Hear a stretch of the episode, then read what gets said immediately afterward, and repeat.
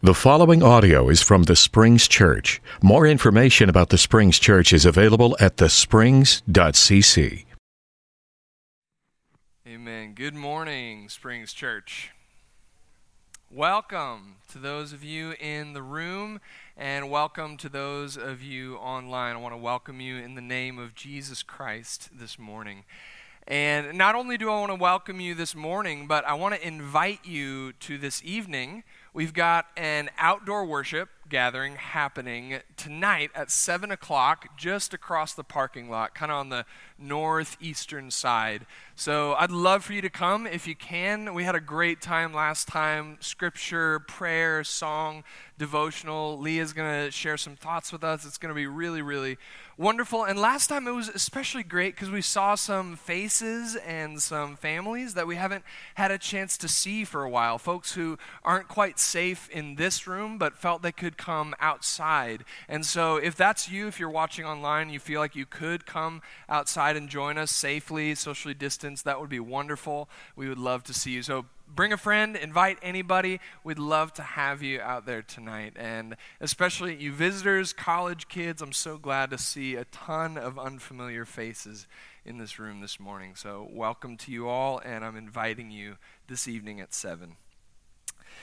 We're continuing our sermon series, The Word of the Lord, today, and our lectionary text is in Romans chapter 11, 1 and 2, and 29 through 32. I ask then, has God rejected his people? By no means. I myself am an Israelite, a descendant of Abraham, a member of the tribe of Benjamin. God has not rejected his people whom he foreknew. For the gifts and the calling of God are irrevocable. Just as you were once disobedient to God, but have now received mercy because of their disobedience, so they have now been disobedient in order that, by the mercy shown to you, they too may now receive mercy. For God has imprisoned all in disobedience so that he may be merciful to all. The word of the Lord. Thanks be to God. Let's pray. Lord Jesus, we come before you in prayer this morning and we give thanks once again for your word. We give thanks for your servant Paul, and we give thanks for your Holy Spirit that we believe has guided and inspired all of Scripture and has brought it before us this morning. And so we ask once again that your Holy Spirit would illuminate this, these texts, would aid us and guide us in our interpretation proclamation, and most of all, in the way we live out your word in our lives, Lord Jesus. As for the gift of preaching, and it's in your powerful and wonderful name we pray, Lord. Amen. So, college is back in session, and one of my favorite off to college movies is Toy Story 3 which is not exactly a college movie per se. But in Toy Story 3, Andy, the owner of the toys, has grown up and he's headed off to his freshman year. And it's the week of his departure. And his mom comes in his room and she says, Okay, anything you're not taking to college, it goes either in the attic for safekeeping or it's going to the trash to be thrown away. So, college, attic, trash. And so Andy grabs a, a garbage bag and he starts putting those beloved toys that we know so well by this point, you know, Ham and Rex and the potato heads and Jesse and Bullseye and the whole gang. And he takes out Buzz and Woody and he looks at them kind of nostalgically and he decides to put Buzz in the trash bag with the other toys and actually take Woody in his box to college. And so Woody watches as Andy takes this trash bag and he walks down the hall and he pulls down that kind of attic door from the ceiling that comes down with the ladder and he gets distracted. His sister comes by, he has to leave. So as he leaves, the ladder kind of retracts and kicks the trash bag of toys this way and goes, folds back up into itself and shuts. So Andy's mom comes by and she stumbles on the trash bag, not knowing the toys are inside and bound for the attic, and takes it down to be taken to the dump. She puts it down on the side of the street. Uh, fortunately, Woody gets down there. He tries to save them, but the toys have already escaped. They're not whisked away by waste management. But in a sense, the damage has already been done. Because the toys, try as Woody might to convince them otherwise, believe that Andy was throwing them away. The toys I mean, by all appearances, they were in a trash bag and didn't know he was going to the attic. They wind up on the curb with the other trash bags. So they believe that Andy was rejecting them, throwing them away, and try as Woody might throughout the movie, he can't get them to act in certain ways or do certain things because of their beliefs about themselves, about Andy, and about the world. And we're in Romans 11 this morning. And at the heart of this moment, in this complicated, incredible, earth shattering letter, at this moment in Romans 11, it really kind of boils down to one problem for Paul. It looks like God has rejected the Jews. God's people, God's chosen people, his covenanted special people, the nation of Israel, these are the people that God has planned through all of time to bring about the Messiah, Jesus Christ. So, why have they largely rejected that Messiah? Paul is wrestling and struggling with this throughout lots of Romans, but especially in chapters 9 through 11. Paul is wondering what is God up to? Has the word of God failed? Has God rejected his people? And so, excuse me, wow. and so, wow. Man, need some water. So, behind our exploration this morning is a couple of questions.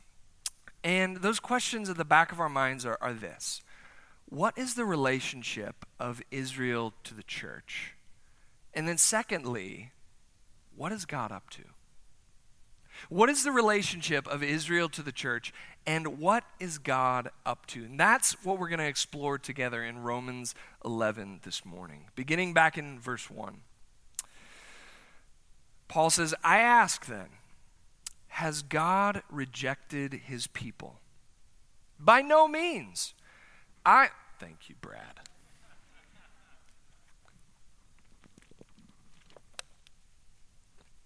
Excellent. Thank you. Has God rejected my voice this morning? Has God rejected his people? By no means.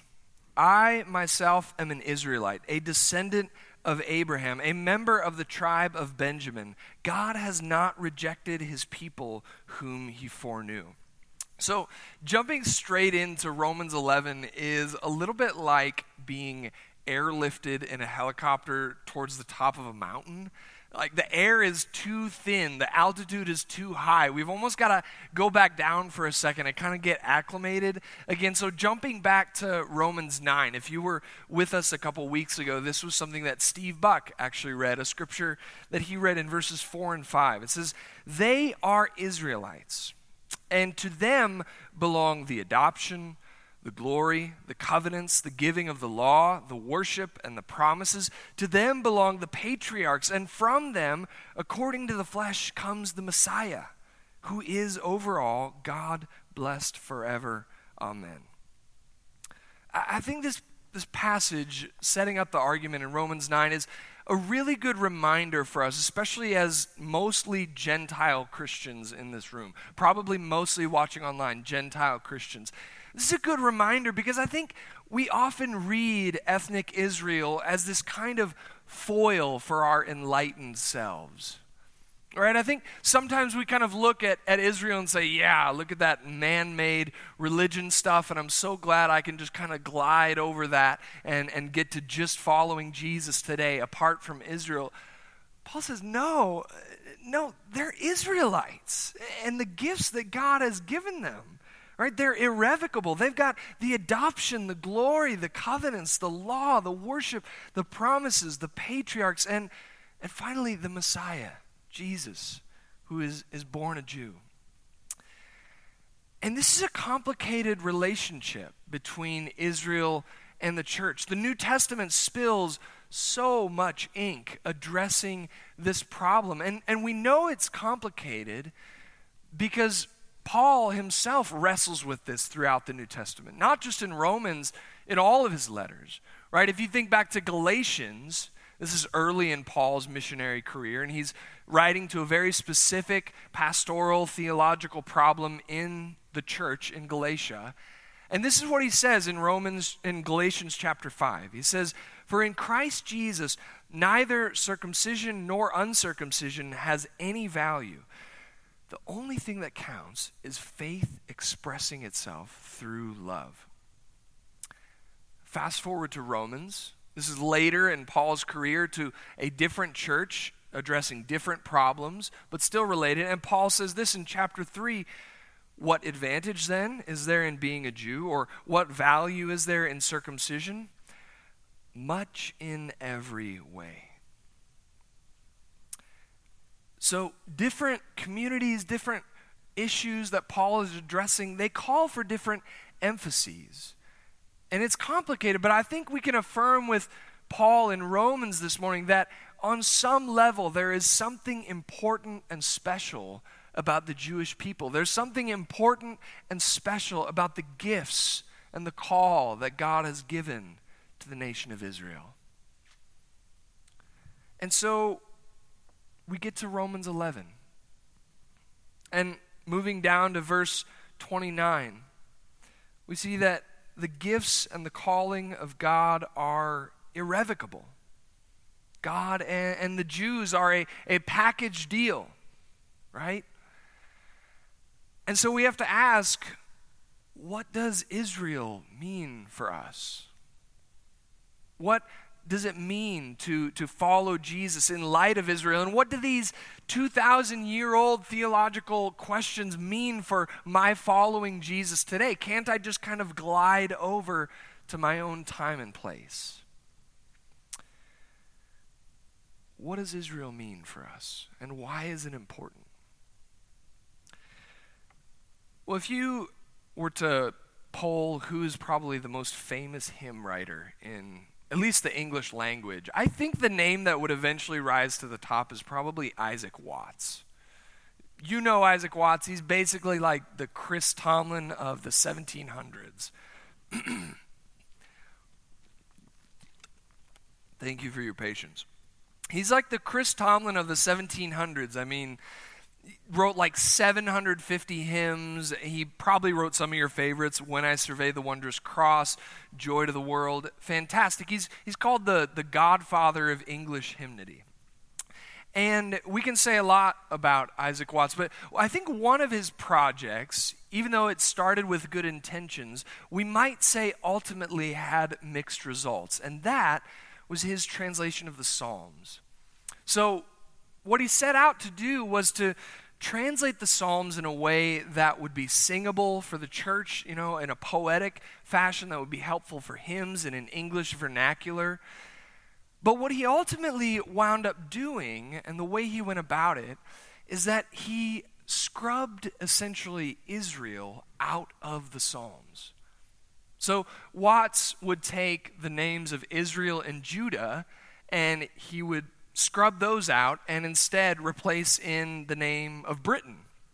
And he would take out the Jewish kings in the Psalms and remove those and then edit in the names of the kings of Britain.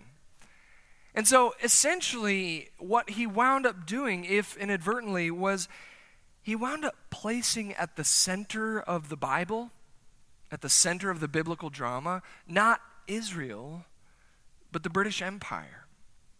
He wound up placing that British Empire at the center of the drama of the Bible, that empire that was you know, taking shape in the 18th century and colonizing the world. So, just a couple of examples. Here's Watts's translation of Psalm 67. It's entitled The Nation's Prosperity and the Church's Increase. Just reading a couple stanzas. He says, Earth shall obey her Maker's will and yield a full increase. Our God will crown his chosen isle with fruitfulness and peace. God the Redeemer scatters round his choicest favors here, while the creation's utmost bound shall see, adore, and fear.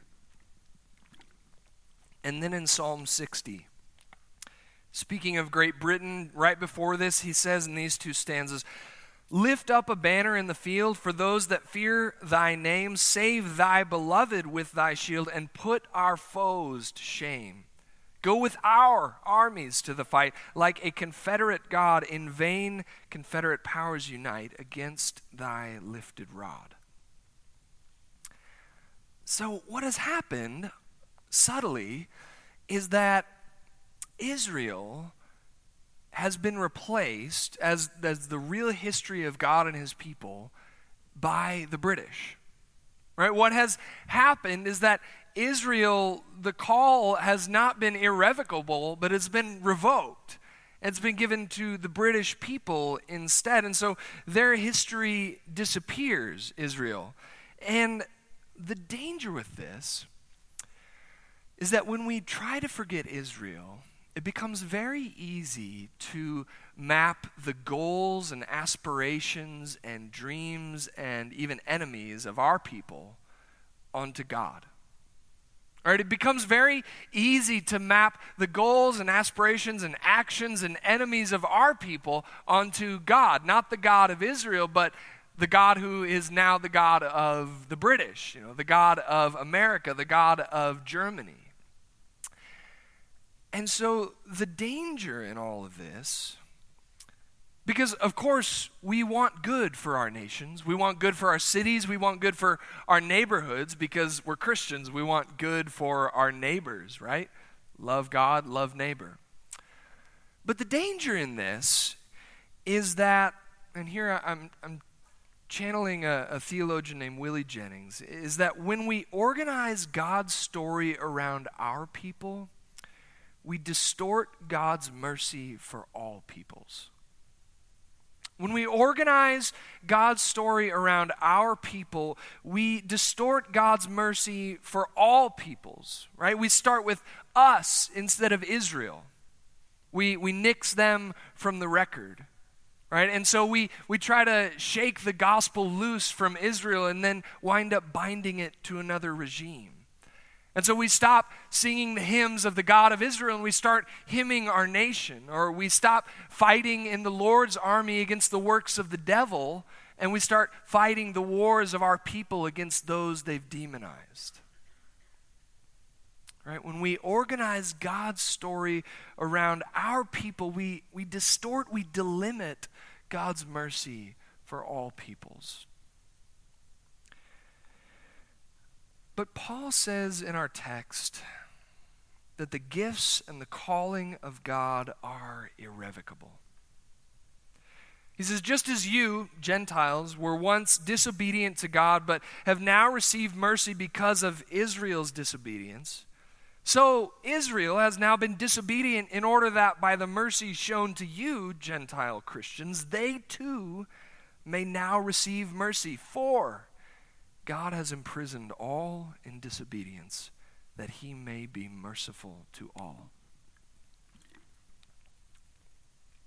So, Paul has been wrestling for three chapters, if not the whole letter. He's been wrestling with this question What happened to Israel? What is God up to?